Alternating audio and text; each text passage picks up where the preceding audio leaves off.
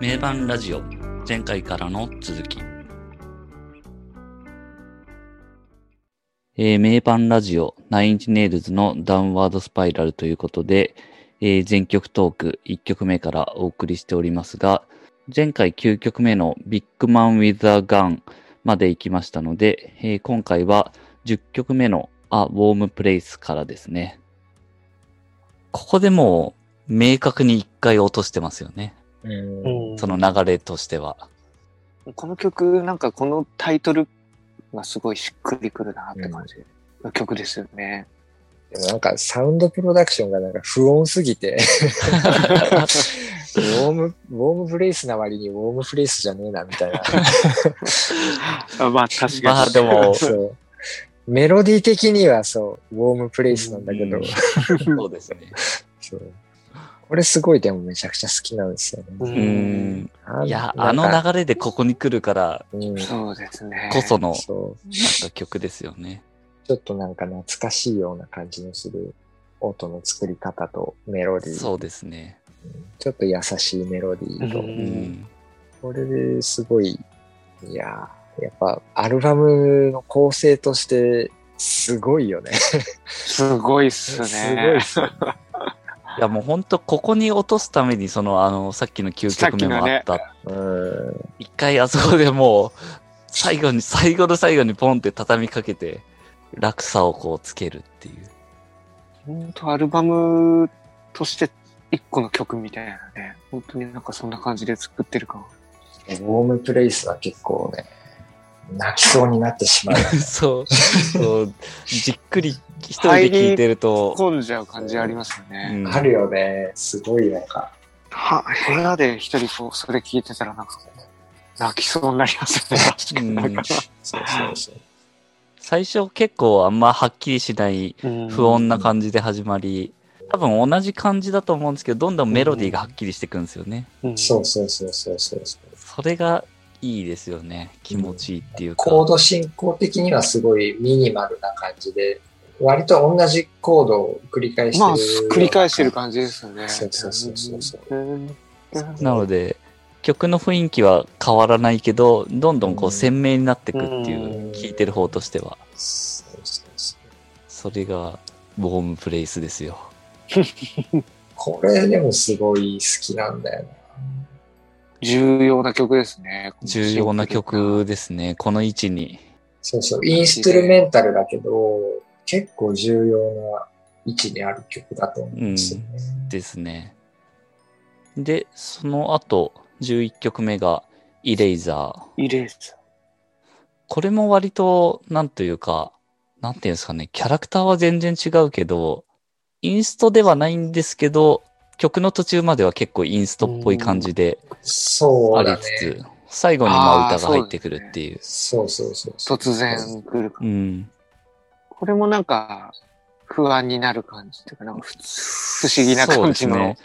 ここで、まあその前のボームプレイスよりは、今までのダウンワードスパイラルの世界観に戻した感じのあーそうそうだね。そうだね。そういう感じするね。うんですよね。ここでこう、ガッと戻してきて、で、で、で、で、で、で、で、うんいきなりああいうシャウトする系にするわけでもなく、うん。こう戻してくるっていう。この、この曲のライブ版が、スクリーンを前面に貼ってはいビーはいはル映像を映しつつ、後ろに影が映ってるみたいな感じですか？そう、透けて、透けて見えるみたいな。ああ、透けて、あの、スクリーンの後ろにメンバーがいてる。そうそうそう。うんで、これがね、すごいんですよ。うん。ああ。映像がす結構凝ってる感じっていうか。映像とのマッチングっていうか、あうんその後半に向けてボーカルが入ってきて、ダンダンダンダンダガダンダンダンダーダーダーダンダンダンダンダガダンダンダンっていうのに、そうそう、なんか映像がね、すごいへマッえチしてる感じがね、なるほど。うわーっていうのが、これかっこいいんですよね、結構。うんなるほど。うんもうちゃんとその盛り上がるポイント持ってきますからね。そうそうそうそう。ちゃんとなんか、ね、盛り上がってくるというかね。そうですよね。やっぱ溜めて溜めて盛り上げて、そうそうそう。下げてみたいな。そこがね、すごい計算されてる感じで計算されてる作られてます。そうですね。次が、レプタイル。うん。これもまあ割とさっきの曲と引き続いて似たような感じのテイストですかね、割と。そうですね。これは、うん、確かにその前の曲から続く雰囲気のまま、重々しい感じで始まり、まあもうずーっとこれでもかってぐらい重たい雰囲気で畳み結構なん込んでいかく。うん。インダストリアルロックっていう感じ。インダストリアルロックをちゃんとやっとこうっていう感じですね。確かに。結構まあサビがはっきりしてるような曲だから。まあ割となんか人気が出そうなという感じというか。んそうですね。そうですね。このアルバムの中ではまあ分かりやすいと言ってもいいような曲の部類に入るかなっていうところですかね。本当でもこのアルバムの中のインダストリアルロックっぽい曲っていう言い方ができるんじゃないかな。結構ミニストリー好きなんだろうな、みたいなのが、うんはっきりわかるような感じ。で、その次がもうあと2曲ですけど、13曲目がザ・ダウンワード・スパイラル。これがまあタイトル曲になりますけど。この曲も、なんか、ミックスがすごいというか、この曲、すごいですね。この曲も、うん、なんていうか、本当にこう、サウンドプロダクションがすごい。あ、あえてこう、ローファイな感じそうそうそうそうそうに。うんして、それそれっすよね。それっすよね。そう、ローファイな感じ。あえてしてるじゃないですか。で、うんその後ろでこう、結構ちゃんとした曲がな、すぐ、なんていうんですかね、こう、うっすら聞こえてるのが、それがまたすごいかっこいいんですよね、これ。そうそう。あの、なんか、ギターリフとか結構ちゃんと聞くとめちゃくちゃかっこいいじゃん。んですようんあギターリフめっちゃかっこいいですね、これ。めっちゃかっこいいんだよね。これめっちゃダダダダダダダダダダダダダで、で、ダラダダそうそうそうそう。この曲は本当なんか、そう、ローファイなミックスが、そうですよ。で、なんかその、ジャーシ、ジャダー、ジャー、ジャー、ダララみたいな、あのリフの曲のちゃんとしたバージョンも聞きたいぐらい。それをあえて、なんていうか、本当に完全にローファイな感じにして、そうそう。奥に引っ込めちゃってるような。奥にすっごい引っ込めて、うんうで、なん、か、前面に出してるのが、こう、別のノイズと歌とっていうな、そうそうそう歌歌もそうなんですよね。なんか語りというか、なんていうか。語りみたいなうね。ん、そうですね。ものすごくその、そのアルバムとして、もう全体で一曲みたいな捉え方のミックスなんだろうなっていう。そうなんですよね。うんこれ、いい、いいですね。もうそのこだわりも含めて超かっこいいと思いますね、この曲。まあ、これはタイトル曲ですからね。ね、タイトル曲にするだけのやっぱりこだわりの曲ですね、これ。ダウンワードスパイラルっていうのがなんか、すごいわかる。どんどん下向きの螺旋で落ちていくみたいな。そうですね。そうですね。聴いてると本当にそんな感じですね。この一曲だけでも。アルバムを通通してのその、タンタン、タンタン、タンタン、タタタタタンっていうのがう、ん、うん。うん一つのなんかテーマになって何曲かで出てくるじゃないですか。はいはいはいうん、うん、うん。うんそれがすごいなんかアルバムの統一感というかい、やー、ほんとそうですね。コンセプトを表してるというか、ねそうですね。うん、割となんかその辺クラシックの発想なのかなってういうのが、ん、確かに確かに。組曲的な。そうそうそうそうう、ん。それをこの位置に置いてるのもまたすごいですよね。そうそうそうそ散々やってきて、ここにそれを置いてる。そうそうう。本当なんかね、落ちていく螺旋というかね。うん。まあだからある意味、ここで一回そのアルバムとしてのまとめをしてるような、ああ、そうそうだね。それすごいあるよね。ダウンワードスパイラルっていうタイトルも出しつつ。うん、ここでちょっと回収してるっていうか。あそう、それそれそう、そうだね。すごい、そうそうそうそう。そんな感じありますよね。ここで一旦こう、なんかね、ダウンワードスパイラルを回収しつつ、その先のハートみたいな。ですね。もうほんと行き着いた先の底の底みたいな。そ ういうことですよね。確かに。どん底の底に ハートがあるみたいな。いやー、そんな感じですよね。そう、そうだね。ほんとそうだわ。うんうん。で多分普通のなんかアーティストというか、普通のアルバムならここで終わるみたいな。うん。ただその先にハートがあるのが、もう名盤たる遊園みたいな。うんですね。うんオーラス14曲目がハート。ハート。これはもう名曲ですね。そうですね。もうなんか、言語化するのが難しいというか、この曲については。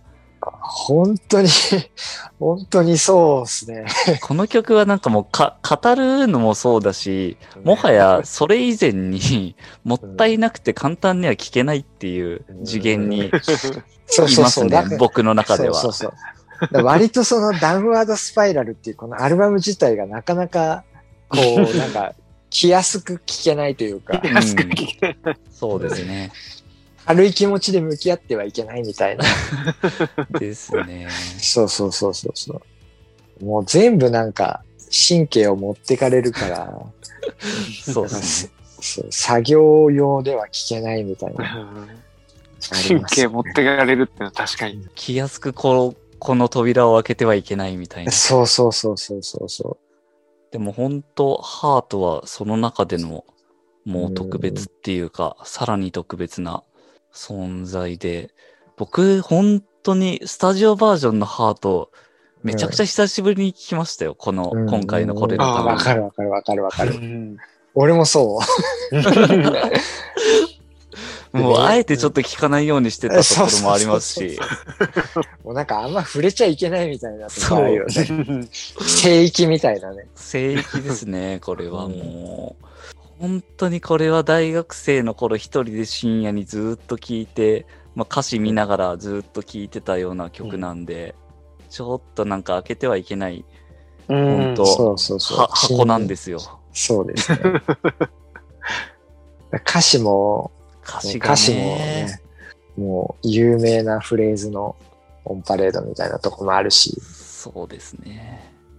一つのなんか90年代のアンセム的な、いや、本当そうですよね。クリープとかがまあ、ああいうそうそう感そう。じで、うんまあメッセージというか迎えられてるんだったら、この曲も本当にうん、そうだと思うんですよね。そう。だからクリープとか、スメルズ・ライク・ティーン・スピリットとか、うんうん。と同じ位置にありつつ、もっとなんか、やばい位置にあるというか、やばい。もっとなんか絶望的な位置にあるような曲です、ねうんこれは。もうでも本当に歌詞の話でいくともう出だしからしてもうあれですもんね。うんそうそうそう。I hurt myself today でしょ。うんまだ感覚が残ってるか確かめるために自分を傷つけてみたって。そうそうそうそうそうそう。これは歌詞が本当にこう刺さるんですよね。最愛の友よ、誰もが最後には去っていくって。そうそうそう。そうそうそ。のなんかね、その孤独感孤独感とか疎外感とか、う。んなんそう。いう。ところのに共感してしまう。っていう。のが、自分でもなんかやばいっていう。のが分かりつつも分かっちゃう。んだよなっていう。のが、そう。なんですよね。そう。まあでもそういう部分ってやっぱ誰しもが持ってる部分ではあったりはするんで、そのうんそうそうそうそ程度の差はあれ。そこでやっぱり共感しない人はいないと思うんですよね。う。うーん、そう。それで共感する人が多かったからこそ、全米第2位とか、うんうん。何百万枚売れたとかっていうセールスにもつながってるんだろうし、そこそれがそんなに売れちゃったっていう、なんか世の中のその時代のやばさみたいな、うん確かに。うん人々がなんかそういうのを感じてたっていうのを、時代のやばさっていうのは、すごい感じるよね。ライブの DVD では本当、大男も泣いてましたからね。あ そうだあれはでも泣いちゃうんだよね。うん。ーいやー、これでもその、そういった歌詞が続きますけど、うん最後がもう、うんもしやり直せるならっていう、そうそう そうそうそうそう。希望を持って終わるところがまたすごいですよね。If I could start again, a はい。million miles away, はい I could keep myself, I find a way. 希望でもありつつ絶望でもあるっていう。うん。そうだったらやり直せたのにみたいな。でもそうじゃなかったみたいな。そういう捉え方もできますよね。うんで、あの最後のダーン、ダーン、ダーンっていやー、もそうこ、そん異常にこう暴力的な音で終わるっていうそう。のが。最後の最後でダーンってくるっていう。そうそうそうそうそう。あれなんか絶望感というか。うん。歌詞とかメロディーも本当すごいし、その、なんていうんですかね、曲の最後に暴力的な音でバーってなる音、音作りというか、そこも、で、ノイズで、ミャーン。ノイズでで伸ばして終わるっていう。そう。途中からその、ダンダンダンダンって、こう、ななんていうんですうんかね、うんうん。徐々に入ってくるあたりとか、うん。ううんん。その辺もなんかグッとくる感じはあります。いいですよね。うんいや、この曲は本当にもだから最後、ダーダーって、最後だけやるところ、本当すごいですよね。それ曲曲としてもというか、ライブとかのあの演奏でも最後だけバーってなるわけじゃなう、いうですか。ん。最後の音出すためにこうずっとこう、そうそう。溜めて溜めてみたいな。溜めて溜めて、最後のその音にダーンってこうんう、ぶつけるっていう感じの。すごいその、溜めて溜めてドーンっていくっていう、音的にはすごいロックのダイナミズムがあるんだけど、なんかテーマ的に言うと、ん。もうすごい絶望な終わりみたいな。そうですね。すごい閉塞感を、とか孤独感とか疎外感を感じるんだけど、聞いてる分にはロックのなんか気持ちよさみたいなのも感じてしまうっていう。そうですうね。んうんそのやばさ。やばさ。これはでもナインチネイルズにしかできないですよね。こういうのはう。んだトレント・レズナーにしてもこの時代にしかできなかったっていうう。んそれは本当そうですね。うんこの後もまあいろいろうんやってますけど、うんこれはできないですね。これはちょっとできない。うん。俺は割となんかこのダウンワードスパイラルっていうアルバムは全体を通してその人間のネガティビティを表現した表現形態としては結構最高峰にあるんじゃないかなっていううん芸術作品全般として、そうですね。うん、ロックにとどまらず全全部の芸術作品の中でもトップに位置するんじゃないかってぐらい、本当結構特別なアルバムなんですよね。まあ、そんなハートでうんダウンワードスパイラルが終わると終わると。いうところですね。次回へ続きます。